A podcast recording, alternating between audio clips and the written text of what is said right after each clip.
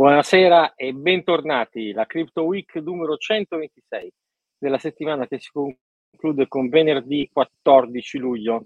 Settimana intensissima con tante notizie. Allora partiamo subito e per una volta partiamo con un omaggio ad una delle probabilmente migliori newsletter che ci siano in ambito cripto, che è quella di FRNT di Uluet, che eh, usiamo in questo caso per raccontare la storia del giorno, cioè il fatto che ieri sostanzialmente un giudice americano nella causa della Ripple contro la SEC ha deciso che eh, la Ripple, che Ripple, la società, non ha violato la legge sulle security quando ha emesso il token XRP. Cioè sostanzialmente che l'XRP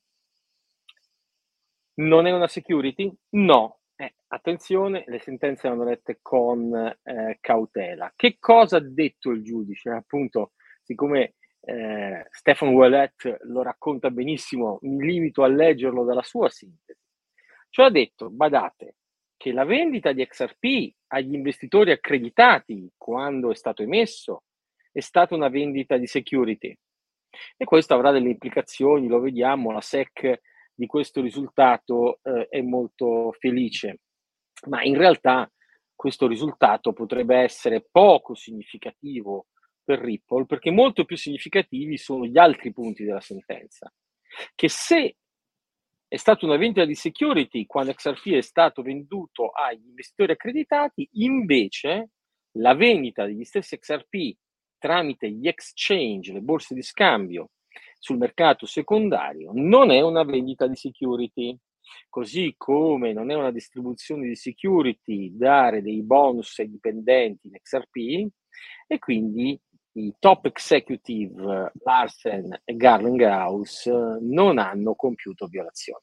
Ovviamente la notizia è straordinariamente positiva per XRP che ha guadagnato oltre il 64% nell'ultima giornata e si è tirato dietro non solo tutti i token che eh, sono nella sua stessa situazione, cioè che potrebbero essere classificati come security, ma anche Coin, Coinbase. E sì, perché Coinbase vedrebbe a questo punto la sua posizione nella causa contro la SEC fortemente rafforzata, perché Coinbase si occupa appunto di vendita di crypto asset o di trading di crypto asset sul mercato secondario e quindi quella non sarebbe una violazione. Immediatamente le borse hanno ripreso a quotare XRP, soprattutto le borse che eh, servono il mercato statunitense, perché per esempio quelle che servono il mercato europeo non l'avevano mai davvero eh, rimosso. E di certo, appunto, Stefano Wallet ci sta molto simpatico, anche perché guardate il commento con cui chiude. Security o meno, la verità però è che il token di Ripple non è affatto adottato nel mondo, anzi sembra addirittura che Ripple debba pagare a MoneyGram una compensazione finanziaria estremamente significativa per aver usato XRP come fondo di trasmissione eh, di valori finanziari perché è risultato ben più costoso dei tradizionali eh, sistemi di pagamento. Inoltre, insomma, eh, luce d'ombre, ma grandi luci, sicuramente grandi riflettori per tutto quello che eh, sembra adesso essere il possibile outcome, risultato della querel che vede appunto la Security Exchange Commission americana contro il mondo cripto. Attenzione che per quello che riguarda Ripple bisognerà vedere come va avanti la causa, ma per chi di voi masticasse l'inglese e avesse voglia, noi vi linkiamo anche la sentenza.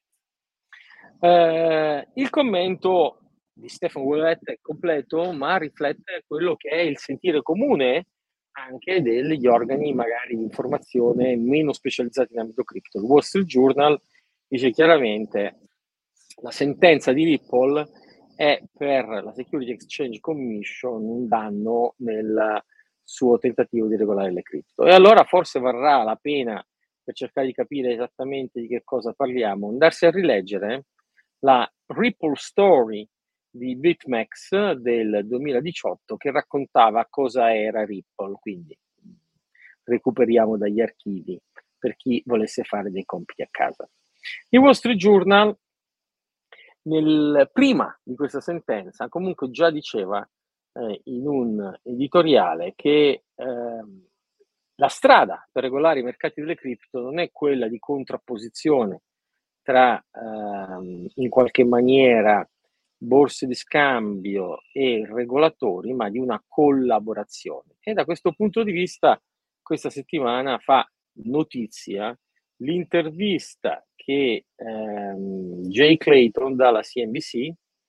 Chi è Jay Clayton? Jay Clayton è l'ex um, governatore della Security Exchange Commission, cioè il predecessore di Gensler, e dice in questa intervista che nelle attuali condizioni potrebbe essere difficile negare ehm, la, la, come dire, acconsentire alla creazione di un ETF su Bitcoin. E questo è straordinario perché Jay Clayton è storicamente appunto il leader della Security Exchange Commission che ha negato questo permesso finora. Ed ecco che allora Grayscale Trust continua a ridurre il suo sconto rispetto a Bitcoin, cioè vi ricorderete il più grande trust Bitcoin che quotava fino al 50% di sconto, perché si aveva il timore che da lì Bitcoin non sarebbero più potuti to- eh, rimuovere, riprendere.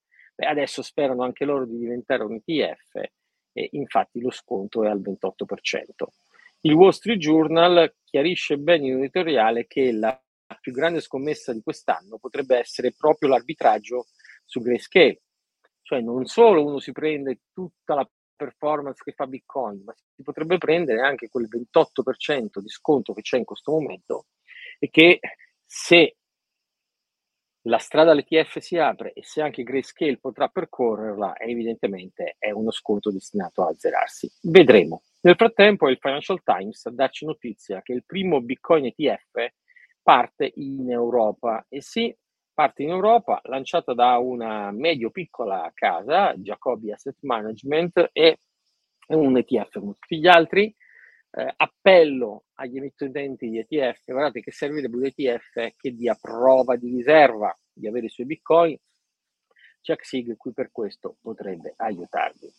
Ma in tutta questa euforia, pensate addirittura prima di questa sentenza, Standard Charter il 10 di luglio ha aggiornato le sue previsioni per Bitcoin, le sue stime per Bitcoin, stimando un livello da 50.000 dollari entro la fine dell'anno e di 120.000 dollari entro fine 2024. Sì, 120.000 dollari entro fine 2024. Insomma, eh, non siamo noi a dare i numeri, in questo caso è Standard Charter. Giornata quella di ieri, eh, comunque interessante da molti punti di vista, lo titola bene Bloomberg, un arresto, una sentenza, un rally. In realtà l'ordine avrebbe dovuto essere una sentenza, quella della, della, del giudice nella causa Ripple contro SEC, un rally, quello delle criptovalute che sono salite tutte, almeno le criptovalute eh, che corrono il rischio di essere security, e un arresto. L'arresto è quello dell'ex amministratore delegato di Chelsea, Manchinski. Viene arrestato, la sentenza, se volete, ve la andate a leggere sul sito del Dipartimento di Giustizia americano, ma come chiarisce Bloomberg è stato arrestato per frode, per frode.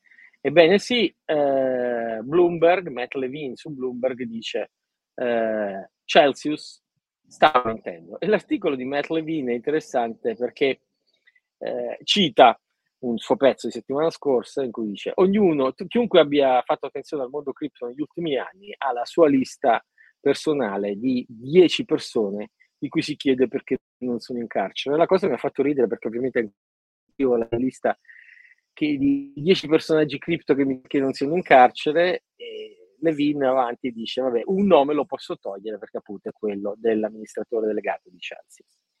Altra notizia della settimana è multi-chain che salta. Salta e il 6 luglio sembra che si tratti di un exploit che ruba 130 eh, milioni, ma poi diventa chiaro che invece la cosa è più grave e stesso Multichain, anzi l'account Twitter di Multichain, chiarisce che l'amministratore delegato di Multichain è stato arrestato dalla polizia cinese e che quindi degli asset sarebbero stati confiscati, ma poi gli asset non si riescono a recuperare, ma poi la famiglia è intervenuta, ma poi la sorella ha tolto degli asset per metterli in sicurezza, ma poi anche la sorella sarebbe stata arrestata. Insomma, le solite cose del mondo DeFi, guai, ai ai ai, se siete rimasti invischiati, non dite che il sottoscritto non vi aveva allertato, queste porcherie, signori, non si fanno. Così come in difficoltà anche la DeFi di Algorand, che in una community update deve dire quello che eh, Coindesk sintetizza. Chiusura! E si chiude il protocollo DeFi che aveva il 55% del valore at staking su Algorand, quindi un brutto colpo per Algorand. Eh, se giocate con queste cose, ai ai ai, non dite che il sottoscritto non ve l'aveva detto. Il sottoscritto aveva anche annunciato settimana scorsa la lettera di Cameron Winklevoss all'amministratore delegato di DCG, Barry Silbert, in cui diceva o ci ridate un milione e tre in cinque anni o vi facciamo causa. La risposta non è arrivata, la causa è arrivata, come racconta Coindesk, è stata fatta. Eh, quindi Nubi all'orizzonte, Genesis eh, che è fallita del gruppo DCG, da cui per questo poi i fratelli Gemini, la borsa, eh, scusate, i fratelli Winklevoss, la borsa Gemini vanta un miliardo e tre di crediti, era un altro di lender, e invece se la DeFi non si fa, se il lending non si fa, la cosa che fanno tutti e che oggettivamente è sempre più ragionevole è fare staking. Pensate che ad oggi il 20% di tutti gli Ether in circolazione sono in staking. In staking, badate protocollare, avremo modo di parlarne nelle prossime settimane, ma lo staking protocollare è diverso dallo yielding, dal farming, dal lending, dalla DeFi, eccetera. Lo staking protocollare vuol dire che se uno detiene Ether per un orizzonte di medio-lungo periodo e quindi ha già il rischio che la piattaforma Ether funzioni o non funzioni, per quale motivo non fare in maniera da eh, mettere questi Ether stake sulla piattaforma Ethereum medesima e guadagnare quindi un rendimento. E sì, perché questo rendimento è la remunerazione di un rischio, ma la remunerazione di un rischio in questo caso è estremamente marginale, che è il rischio della piattaforma Ethereum, che comunque chiunque detenga Ether possiede. Per concludere la settimana, vi diciamo che mercoledì c'è stata seco- la presentazione dell'ultimo report trimestrale del Digital Gold Institute, quello che racconta del secondo trimestre 2023, chiusosi col 30 eh, giugno. Il video dell'evento è online, ve lo consiglio, è insomma fatto con lo stile della Crypto Week, ma più sintetico perché guarda un po' a tutto il trimestre o in questo caso anche al semestre le slide sono online e potrebbero essere di interessante visione e consultazione per voi. C'è un bellissimo comunicato stampa che sintetizza tre, i tre aspetti principali del report, cioè il crollo della correlazione, più ancora che le performance altissime di Bitcoin nel primo semestre. Uh, la SEC che stringe sulle borse di scambio, ma intanto BlackRock chiede un ETF Bitcoin. E infine il fatto che sulle DLT Banca d'Italia apre anche alle aziende cripto. Ciliegina sulla torta del report DGI è stato l'intervento del professor Filippo Annunziata che ha chiarito il quadro MICA, eh sì, la regolamentazione europea. Con, ne parleremo magari più diffusamente anche nelle prossime settimane, con delle notizie da non poco. Bitcoin non è regolato davvero da MICA, MICA regola fortemente soprattutto gli stablecoin. E allora chiudiamo così uh, carrellata delle news proprio con una news di Bloomberg che dice attenzione, attenzione, gli emittenti di stablecoin per operare in Europa faranno bene a prepararsi per tempo proprio perché mica ha messo sulle loro spalle un carico ben ben pesante. E allora, settimana di quelle in qualche maniera uh, storiche, vediamo eh, che, cosa dice, che, cosa dice, il nostro pubblico? BG, mercato pimpante grazie a XRP, una delle più centralizzate coin dell'intero mercato. Sì, ma attenzione, attenzione, in realtà mercato pimpante è tutte le shitcoin, non Ether, non Bitcoin. Eh, cioè tutte le shitcoin che appunto, essendo centralizzate, eh, potrebbero essere messe fuori legge, quindi sono pimpanti per questo, vabbè, insomma, confusione. Eh, ripeto, Standard Chart ne ha detto Bitcoin a 120.000 euro entro la fine del 2024, prima di questa roba. Eh, GD chiede, professore, è possibile fare mining a livello industriale in Italia? Secondo me no, però c'è qualcuno che lo fa, probabilmente i più seri sono quelli di Blockchain Alps, sentite loro se volete fare qualcosa. GD dice di essere un mio ex studente, posso venire a lavorare con lei? Eh, mandi un curriculum, GD. Eh, non so quanto le ho dato gli esami, eh? Uno di Trento e Lode non si presenta. No, scherzo, sentiamoci. Sentiamoci. Um, poi, da cosa prende, Giuseppe De Bellis chiede, da cosa prende profitto che crea un software wallet? Dipende, dipende. Eh, I software wallet più genuini da nulla, open source. Altri in realtà da uh, revenue di trading spesso. Attenzione che probabilmente anche CheckSig lancerà un suo wallet non custodial entro la fine del 2023 e potremo vederne delle belle cose. Qualcuno mi chiede se mi sono tagliato il pizzetto, sì, beh, però insomma, se non si fosse capito, sono in vacanza in questo momento, una settimana di vacanza, quindi abbiamo diverse eh, cose. Eh, poi, eh, De Vellis chiede il video ormai virale della figuraccia del ministro San Giuliano, no, non ce l'ho, lo andrò a guardare, eh, commenteremo più in là. San Giuliano, io ho avuto una, una, certa simpatia nei suoi confronti, ma vedremo. E della multa fatta a Bank of America chiede Giuseppe De Bellis, ne parleremo settimana prossima, va bene? Allora, la settimana è una settimana positiva, è una settimana che vede tutte le cripto, anche gli shitcoin festeggiare, e tutto sommato va bene così, eh, c'è clima di festa, speriamo che tutti siano lieti. Io non posso che augurarvi un buon weekend e soprattutto un buon Bitcoin a tutti.